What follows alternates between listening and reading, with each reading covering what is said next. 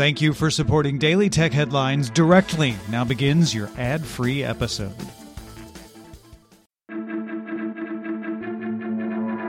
These are the Daily Tech Headlines for Friday, July 24th, 2020. I'm Rich Stroffolino. The National Music Publishers Association announced it signed a multi year license agreement with TikTok. The license includes provisions that account for TikTok's past use of musical works and the ability for NMPA members, which include the three major US music publishers and largest indies, to opt in to a licensing agreement with TikTok that would be retroactive from May 1st, 2020. In April, the Financial Times reported that the NMPA members were threatening to sue TikTok over violations of US copyright law and the rights of songwriters and music publishers. TikTok also announced a new $200 million creator fund to support U.S. creators who are seeking opportunities to foster a livelihood on the app, a TikTok spokesperson told The Verge. This is the first time TikTok will pay creators directly for their content in addition to monetizing live streams. The company didn't say how many creators would receive funding, how often payments will be made, or how much creators can earn. To apply, you must be 18 years or older, consistently post original videos that adhere to community guidelines, and have a certain follower count, although TikTok didn't say exactly how many. Creators in the United States can apply for funding in August, and the company says it plans to offer global access at some point. Garmin suffered an ongoing outage that began in the early morning of July 23rd that affected its official website, call centers, the Garmin Connected Data Syncing Service, Garmin's aviation database, and production lines in Asia. Garmin said it was investigating the outage, and Catalin Cimpanu at ZDNet reports that several Garmin employees posted online it was caused by a strain of ransomware known as Wasted Locker, although these claims have yet to be verified. According to an internal Garmin memo leaked by the Taiwanese tech site iThome, two Garmin factories will be shut down on July 24th and 25th to go into maintenance mode. While services are out, users cannot sync their fitness data from devices, and pilots are unable to do FAA required updates to flight databases on their navigation devices. Corning announced the Gorilla Glass Victus, which claims twice the scratch resistance and a 25% higher drop rating compared to Gorilla Glass 6, up to 2 meters.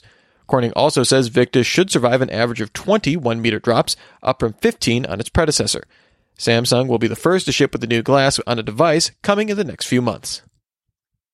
The FCC has begun Auction 105, a nationwide auction of 22,631 priority access licenses of prime spectrum on the 3.55 to 3.65 gigahertz range, letting carriers bid on seven mid-band slices per county to help their 5G rollouts.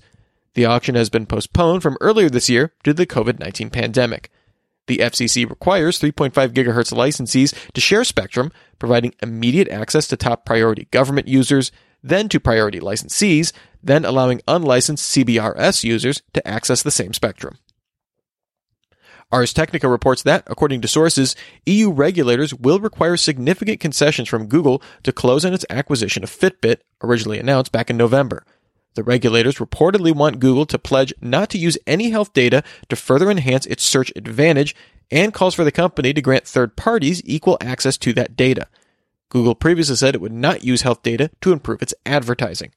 If Google does not agree to the concessions, sources say the EU will launch a further protracted investigation into the acquisition. Facebook announced it's rolling out support for Messenger Rooms calls to broadcast a live stream using Facebook Live. Users that create Messenger Rooms can broadcast the call to their profile, a Facebook page, or a Facebook group with controls for who can view the broadcast and join the call. Messenger Room live streams can have up to 50 participants. The Verge reports that Microsoft's Android powered dual screen device, the Surface Duo, looks set to launch in the next few weeks. Earlier this week, the device was listed in FCC records and has now shown up on the Bluetooth SIG certification page as well. Sources tell The Verge that Microsoft originally planned to focus on the Surface Duo at its Build conference this year, but changed plans when the conference went virtual, and that the company now plans to ship devices by the end of September. In its Q2 earnings release notes, Intel announced that its 7 nanometer processors will be delayed six months to market, now releasing in mid 2022. The delay is caused by 7 nanometer yields being a year behind Intel's internal targets.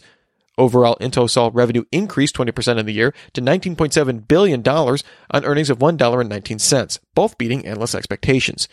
PC centric revenue was up 7% in the year, while data centric revenue jumped 34%.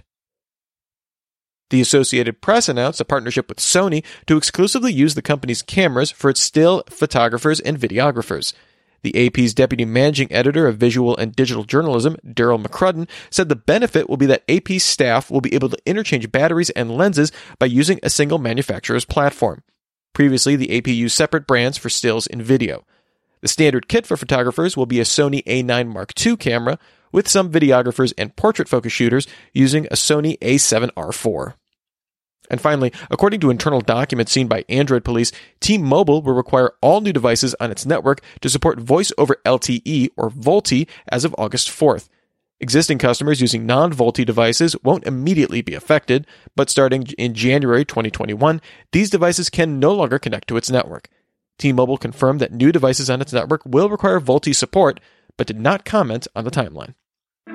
Remember, for more discussion of the tech news of the day, subscribe to Daily Tech News Show at dailytechnewsshow.com. You can find show notes there and links to all these headlines there as well. Thanks for listening. We'll talk to you next time. And from all of us here at Daily Tech Headlines, remember, have a super sparkly day.